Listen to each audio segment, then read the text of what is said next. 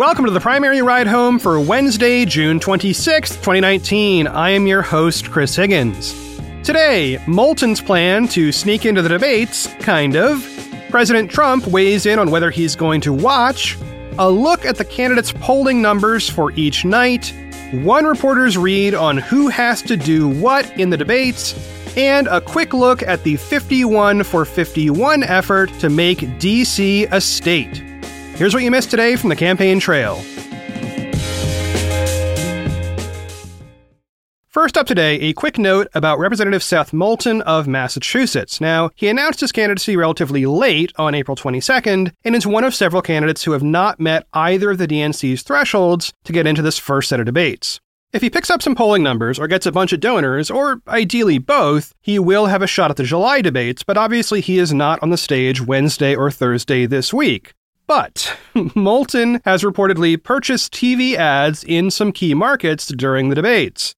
Reading from a Wall Street Journal article by Ken Thomas, quote, the congressman plans to air a 30 second ad introducing himself to voters in the four early voting states of Iowa, New Hampshire, South Carolina, and Nevada. Mr. Moulton's 30 second ad will play during or right before the debates in Iowa and New Hampshire on Wednesday, and Nevada and South Carolina on Thursday. The campaign is releasing a longer 60 second version of the ad on digital platforms. End quote. Well played, Representative Moulton. Now, as you'll recall from last week, his fellow candidate, Montana Governor Steve Bullock, is going one step further by holding actual televised town halls in some of those same states right before the debates air. I'll keep you posted if anybody else who didn't make it into the debates finds another clever way to make it near the debates.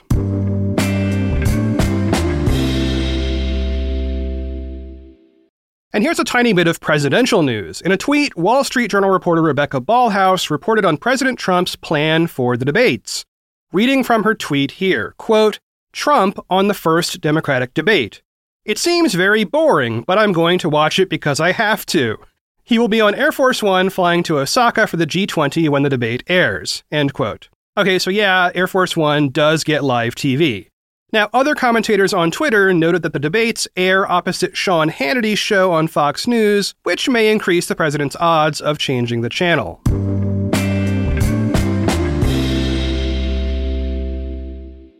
At 538, the staffers held a chat discussion discussing what they'll be looking for in the debates this week.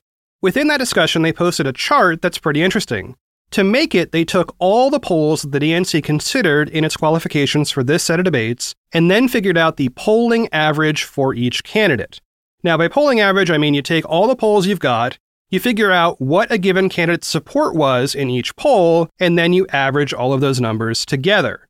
So, for what it's worth, at this stage, prior to the first debates, we have to take all the polling with many, many grains of salt a lot of this early preference stuff where pollsters ask somebody over the phone in, say, March of 2019 who they might vote for in a primary that won't happen until March of 2020, well, you're going to get a result that favors anybody who the voter has actually heard of. So with these numbers, we are mainly talking about name recognition. But still, what 538 did with this data is genuinely useful. On Wednesday, the average polling average of a given candidate is 2.1%. What I mean is, if you take all 10 of the candidates' polling averages and then make an average of those, now you've got an average of averages. And yes, I'm sorry for saying those sentences just now, but we're done with that part now. We can move on. On Wednesday, that overall average number is 2.1%. But on Thursday, it's 6.4%. There is also a total score where they just added up all the polling averages. On Wednesday, that number is 21.4%. Then on Thursday, it's way up at 64%. Meaning the candidates on Thursday have a lot more total name recognition and polled much better in the days leading up to the cutoff for the debates. By the way, the 21.4 and 64 don't add up to 100 because some people declined to answer or had a different preference or whatever. The other thing that's super obvious from looking at this graph is that there are really just two tiers of candidates in these debates, at least from an early polling perspective. Those are the folks who got 2% or less, and everybody else. On Wednesday night, we're going to see seven candidates who fall into that 2% or less category. The only ones who poll better are Booker, O'Rourke, and Warren. To me, this is a great opportunity because we finally get to see how regular viewers react to candidates like, for instance, Delaney, who polls at just 0.2% on average. It is unlikely that most voters are even aware of who Delaney is or that he is running for president. That should change tonight, and I'm curious how it will change the polling. We're probably going to have to wait a few weeks to see the real effect in the polls, but something should move.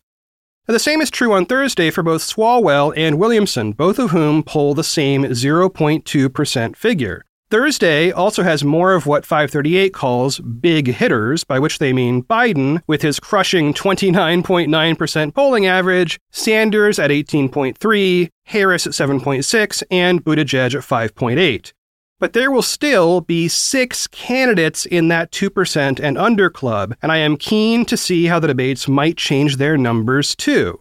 So check the link in the show notes for that 538 chat and their chart.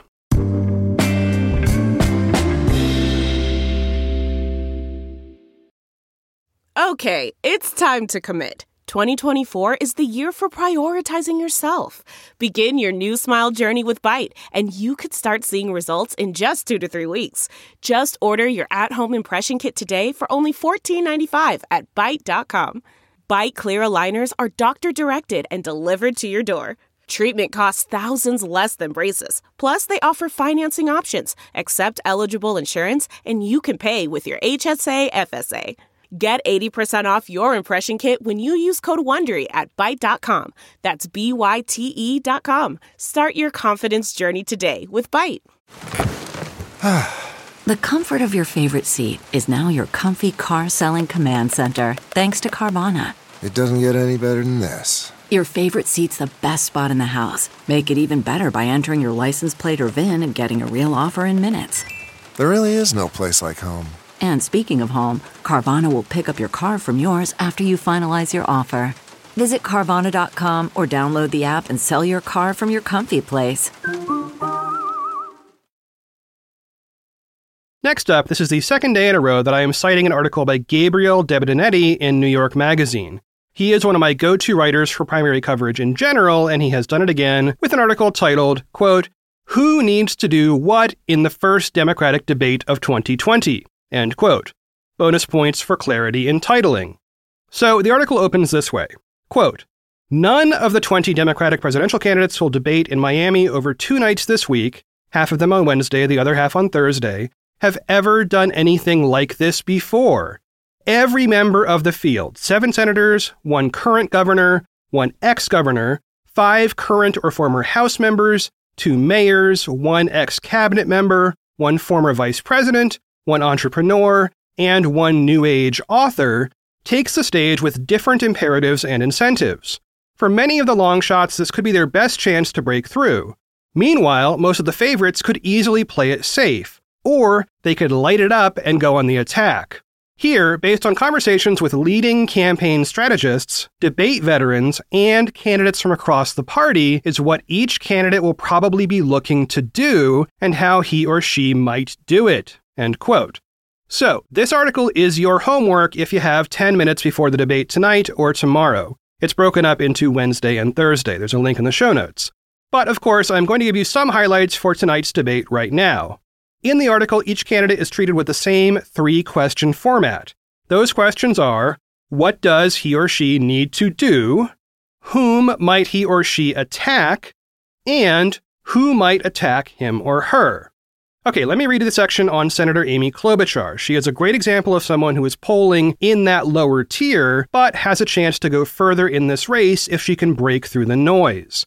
Quote, What does she need to do? A huge part of Klobuchar's pitch is that she can beat Trump, and that voters simply need to look at her electoral record in Minnesota to see the evidence. This will likely be at the center of her debate messaging too, but she is also eager to break from the middle of the pack. So she may engage Warren, Wednesday's biggest name, in policy discussions directly to elevate herself in voters' eyes. Whom might she attack? On the campaign trail, Klobuchar often points out how she can talk about certain issues, like agricultural ones in Iowa, in a way none of her rivals can. But she rarely goes after them directly and rarely by name, if that's going to change on the debate stage, she would likely go after Sanders and anyone who she perceives might agree with his proposed style of governance. Klobuchar is known in the Senate as someone eager to cross party lines and make deals, so she may pounce on anyone who suggests that bipartisanship isn't possible. Who might attack her? Klobuchar isn't likely to come under direct attack. End quote. I think that analysis is spot on for several reasons. For Klobuchar specifically, she has real policy differences with the best polling candidate on her night, Elizabeth Warren. But she has rarely had much of a platform to highlight those differences or to introduce herself in opposition to these other candidates. For instance, she is vastly more moderate on things like how to pay for college than candidates like Warren or Sanders. This is an opportunity for her to explain that position and give some context for viewers on why a relatively moderate candidate might be just what the party needs right now. And I also want to read you the section on Warren, who is the polling leader and probably the biggest target on stage tonight. If you're a regular listener of this show, you have heard about Warren quite a bit. She's got tons of policies and has steadily moved up in polls ever since she announced way back in February. Warren is now a very serious contender for this nomination. In some ways, I see her big challenge as essentially maintaining that momentum. Okay, reading from the piece quote, What does she need to do? Warren is on the rise in polling, and neither of her most obvious rivals, Joe Biden and Bernie Sanders, will be on stage with her. That should make it easy for Warren to do what she's already been doing talk with specificity about the progressive policy plans she's been unveiling to great fanfare without needing to criticize any other candidate too sharply. This tactic has won her praise as a serious contender, and she'll be eager to amplify that in front of her biggest national audience yet. Whom might she attack? Warren has almost no incentive to go after anyone sharing the stage with her, especially considering that her two main competitors will almost certainly be attacking each other the next night. Who might attack her? Some of the longer shot candidates like John Delaney or Julian Castro may see attacking Warren as their best bet at making headlines. End quote. So there you have it. It is likely that we'll see Warren talking about her many plans, which really have been a strength in two ways. First, she's providing, you know, actual policy, which some candidates have been light on. And second, she is creating an identity that is simple and obvious for voters to understand. Warren is the I have a plan for that candidate. Warren is the nevertheless she persisted candidate. She has these clear slogans backed up by actions that have not yet been defined by some of the other candidates. And let me be clear it is not because the other candidates have not done stuff. In many cases, it is because they have not managed to get their message into the media as effectively as these top polling candidates. Now that everybody has a chance at some real national media attention, let's see how those messages resonate with voters.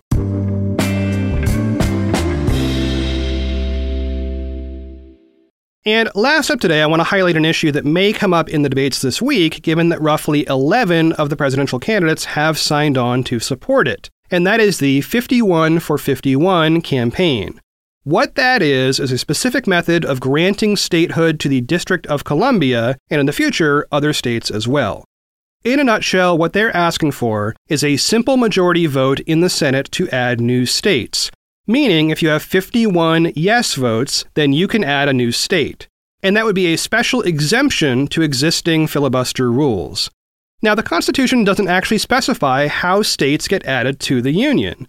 Instead, it grants that power to Congress. Now, the Constitution does have rules about splitting up existing states and stuff like that, but adding new states from territories controlled by the U.S. is pretty simple. Historically, the process has been for the U.S. to ask that territory to hold a referendum to make sure its people actually want to join. Then, assuming that majority says yes, they have to form a state government, petition to become a state, and then the House and Senate have to pass resolutions by simple majority votes. Then the president signs the resolution, and that's that new state. But it has been quite a while since we've added any new states. One of the complicating factors in the DC statehood discussion has been the filibuster, which requires a 60 vote majority in the Senate to break. So the 51 for 51 folks are asking for one specific thing to eliminate the filibuster for Senate votes on adding new states. That is literally it. They are just asking for a carve out to the existing filibuster rules. Now, the net effect of adding DC as a state would be quite likely adding two more Democratic senators to the Senate, which, as you can imagine, would shake things up quite a bit and has caused a lot of partisan disagreement about this issue. So I've got some audio here from several Democratic candidates who will debate tonight who are on the record supporting this particular change. So let's listen to how they respond to activists from the 51 for 51 campaign. First up, Delaney. I kind of felt like I was representing DC a little bit when I was in the Congress because I was like, I know all these great folks in DC. Maryland's six, and they, they don't have kind of a voice, so I would always try to include them in my like town halls and stuff like that. So, you know, I actually think you know they should. Of course, they should have. Awesome. Could we reaffirm your support in that statement with again passing it through with a simple majority through the Senate, 51 votes? Yeah, I mean, I, I want DC to be a state, so I will do anything I can to make it. Next up, Ryan. So the, I'm here with Tim Ryan. Hi. The reason we're out here is we're trying to um, get presidential candidates not just to support DC statehood, which we know people usually do, um, but to actually support the path to statehood, which is removing, um, making it such that there's 51 votes in the Senate just for statehood votes. Do you support that? Sure. Yeah? Yeah. You do? Yeah, all right. why 51 votes in the Senate. Why not? Yeah. All right, There great. we. Well, that's all we need. We'll get the Senate back and we'll add about 10 states. Yeah. Then we'll be all right. Thank you so You much. got it. Appreciate it. Yeah. And finally, Warren. I'm Andre Glosson. Hi, Andre. I'm a student from the District of Columbia. Woo! Yeah, nice to meet you. So, what are you doing in Iowa this We're summer? doing an Iowa. We want to talk to all of the presidential candidates and a lot of people across the nation. Here I am. Um, we wanted to talk to you guys. As you see my shirt, it says I 51 for 50. Uh-huh. Um, we know that you support DC statehood. Yeah, We know that you have support for a long DC becoming for uh, becoming a state. We wanted to know, do you support DC becoming a state through a non-filibuster protected 51 votes? Sure. You do? Done. All right. Thank you. Now, Bill de Blasio, who will also appear at tonight's debates, does support this effort as well, although the audio of his endorsement is pretty rough, it's really hard to hear, so I did not include it here. So let's see if this issue comes up in the debates tonight or tomorrow, either in the context of DC or the other often discussed 51st or 52nd state, Puerto Rico. Well, that is it for one more episode of the Primary Ride Home. I have been your host, Chris Higgins. You can always find me on Twitter at Chris Higgins. After recording this, I will retire to my command center, aka the living room, to prepare for tonight's debate. On the West Coast, it is conveniently airing from 6 p.m. to 8 p.m., allowing me to get to bed at a reasonable hour. Thanks, DNC, or NBC, or whoever made that call. I'll be around on Twitter during the debates, and again, the first link in the show notes will get you those debate bingo cards if you don't have them yet. If nothing else, they serve as a handy guide to which candidate is which and where they are standing. As always, thanks for listening, and I will talk to y'all tomorrow. You know how to book flights and hotels. All you're missing is a tool to plan the travel experiences you'll have once you arrive. That's why you need Viator. Book guided tours, activities, excursions, and more in one place to make your trip truly unforgettable. Viator has over 300,000 travel experiences to choose from. Everything from simple tours to extreme adventures and all the niche, interesting stuff in between. So you can plan something that everyone you're traveling with will enjoy. Real traveler reviews give the inside scoop from people who've already been on the experiences you're considering. So you can plan with confidence. Free cancellation helps you plan for the unexpected. And 24 7 customer support means you can travel worry free. Download the Viator app now and use code Viator10 for 10% off your first booking in the app. Find travel experiences for you. Do more with Viator.